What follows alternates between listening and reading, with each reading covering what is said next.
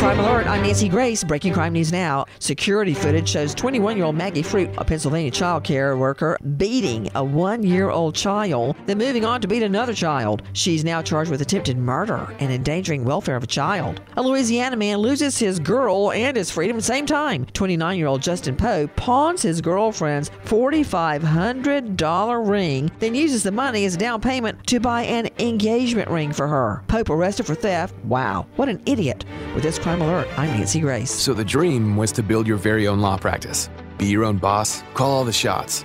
But have things like billing, HR, timekeeping, and all the other management stuff turned your dream into a nightmare? Take charge of your practice with Lexicon.